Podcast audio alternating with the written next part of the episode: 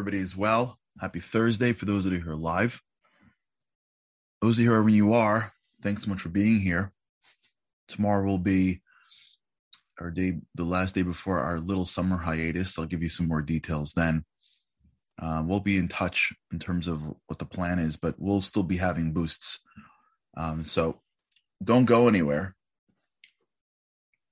We're going to go back and find some other ones and show those. It'll be fun. Yesterday, we ended off with this concept of this statement from the rabbis in the famous Pirkei Avos, Ethics of Our Father, of our fathers, that speaks to the issue that we've been talking about, which is feeling as if we're everywhere but here. And the reason why we're not here is because we don't fully have the capacity to appreciate the value of what we're going through. Like if we unless we fully understand this equation, we miss it. It's like the people that, all of us have this problem, by the way. I was actually talking to somebody yesterday about it. Um, when it comes to food, physical world throws you a the physical world throws you for a loop in that it promises you that what you're really looking for is something physical.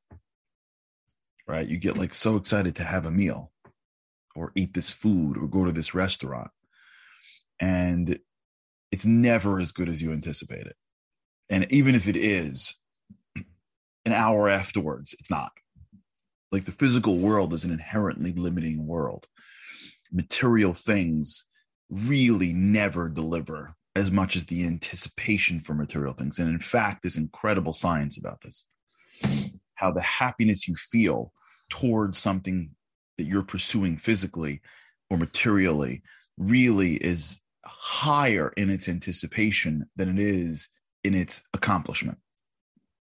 So that means that it's more fun to play in the Super Bowl, so to speak, than to win the Super Bowl, believe it or not. And there's other things that you get when you win, but the enjoyment is really in the anticipation of something. That, by the way, and I don't want to digress too far, but this is like cool stuff. That's why, by the way, um, people are so addicted to gambling. In fact, if you've ever been to a casino, I'm sure you'll see lots of people sitting by slot machines just going like this. It's done on purpose the way they program slot machines is they always have it that you almost win. That's how it's programmed. Like it's like, you know, lucky seven, lucky seven, you know, the princess or whatever. Always. And the reason is because the second lucky seven now starts to throw a little dopamine into your brain that's anticipation of. And that anticipation of is what addicts you. Anticipation addicts and so you're just you can't stop. You can't stop. You get there a little bit, they they own you. You know, you bring a busload of like, you know, the elderly there, they come in with bags of coins, they spend eight hours by the slot machines, they can't stop. They're they're they're literally addicted. It's, it's neurological. It's not just emotional. It's because anticipation addicts. But you learn if you're paying attention that this thing doesn't always end up well. So if you live your life chasing physical, which some really smart people do their entire lives. You never ever feel satisfied. Like you you'll never get there. If all you're doing is anticipating and trying to reach physical, you'll never ever be satisfied. And there are wonderfully smart people who realize this at the end of their lives.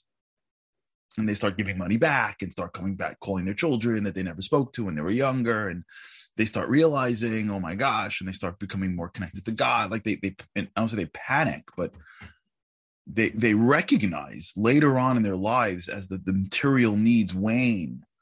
Oh my gosh, I've been successful in trying to accomplish so many physical things and I'm still unsatisfied. This is maybe I'm on the wrong road. The other sort of equation that we need to understand is the concept that you can never fully appreciate the moment that you're in until the moment's over. We, we can't possibly understand the value of the moment that I'm in while I'm in it.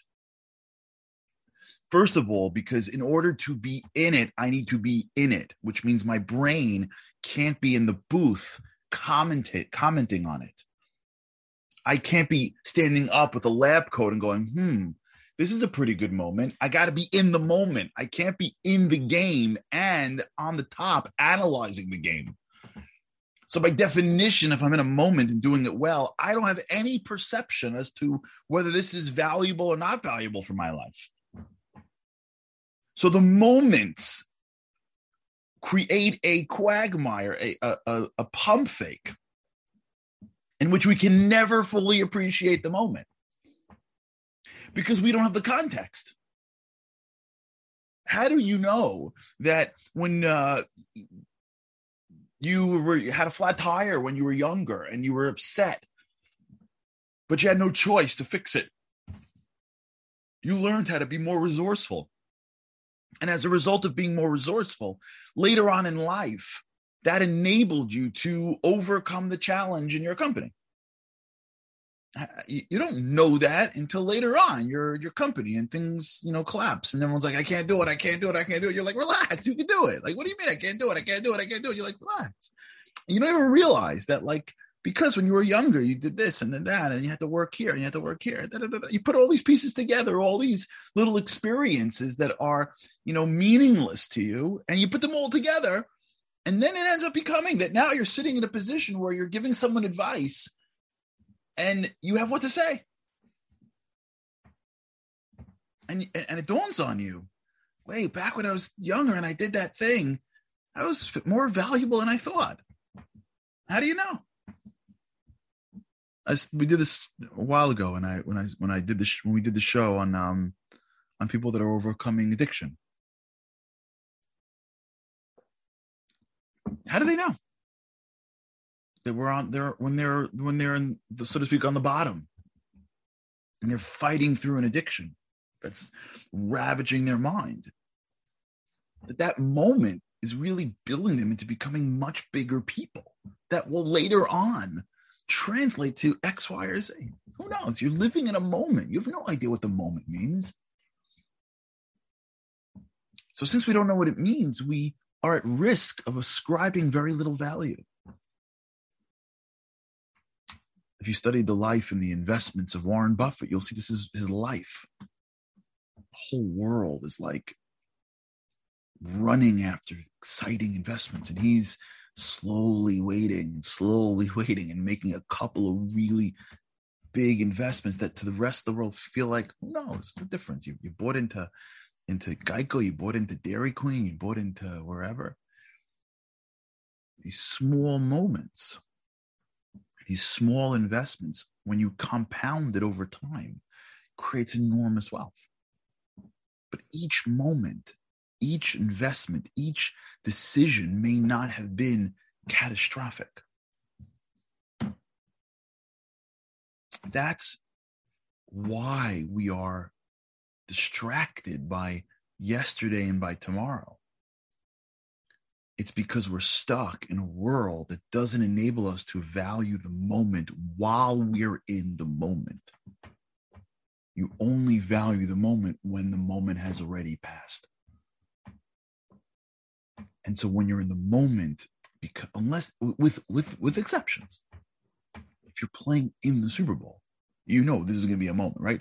If you're achieving something really great, if you're in the middle of some major life cycle, okay, there are times in one's life where okay, we know, but typically in the day-to-day life with God's help, in regular life, you don't look at everyday life and be like, okay, this is the moment. You know who had that perspective? There was a man named King David, the greatest king the Jews have ever known. The, the, the, the beginning or the continuation of the lineage of royalty. He wrote a book called Tehillim, Psalms. In one of his Psalms, he has a line that we say on, on, on festivals it goes Zeh Hayom Hasa Hashem Nagila v'nismechabo. This is the day that God made. Let us rejoice in it. King David goes, no, no, no, relax. Today, just today, Zeh Hayom, stay here. Today is the day. And if you live in the world of today or this day, not that day, but this day, that's Nagila Benismacha. That's when you get joy.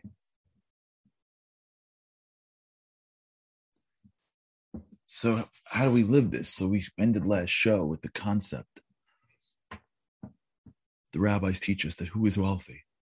Now, remember, wealth in our physical eyes is determined by how much capital, how much money you have. That's not what wealth is. If you have all the money in the world, but you can't access it, are you wealthy?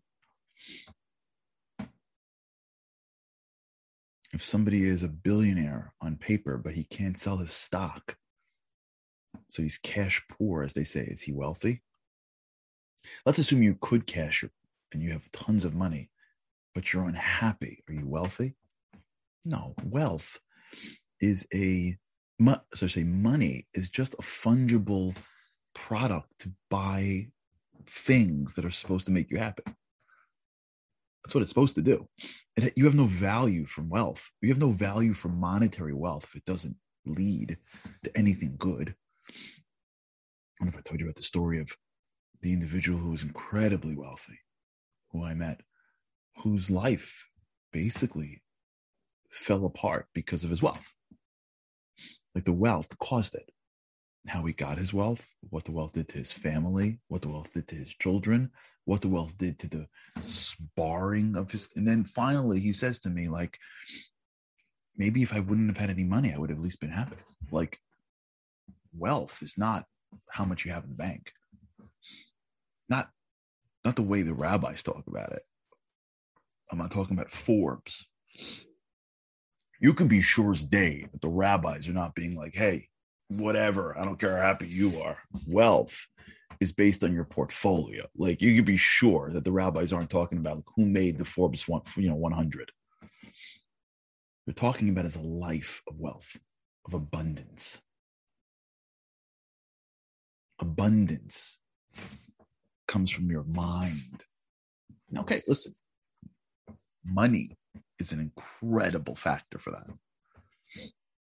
Somebody has capital to spend and not worry about money, it's going to help in the world of abundance. But that's not connected. It's, well, it's correlated, but it's not, there's no causative connection. There's a correlation between how much money you have and how many things you can get, which then ultimately in terms how much abundance you have, but it's not causative. There are plenty of people that are incredibly wealthy without enormous amounts of money.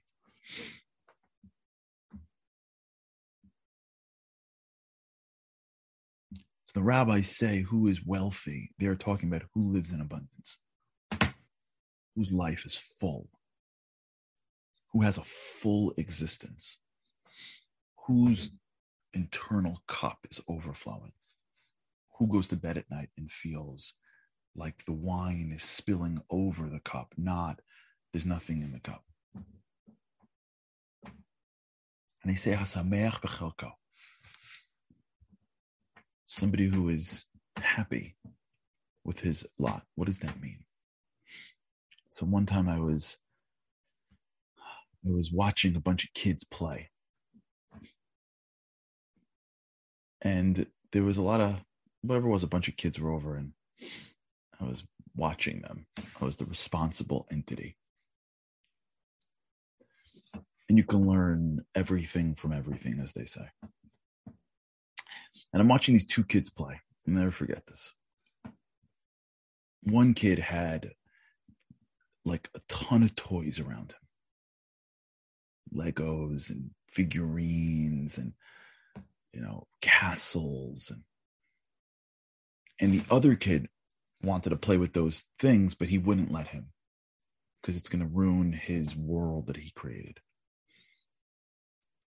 So he gives the other kid like a few things a car, one or two figurines, and like, I don't know, a couple of blocks or something.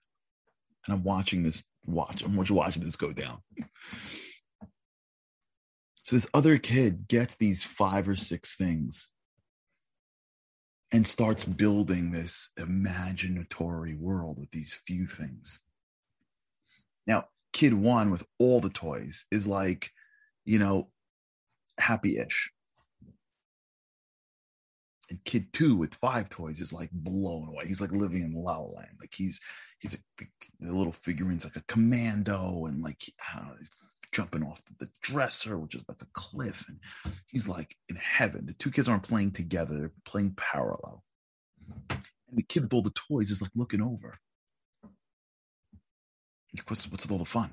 Like, I don't know what's going on over here. Like, I got all the stuff. Like, why is this kid like he's like looking and playing and putting people together? He's got all this stuff.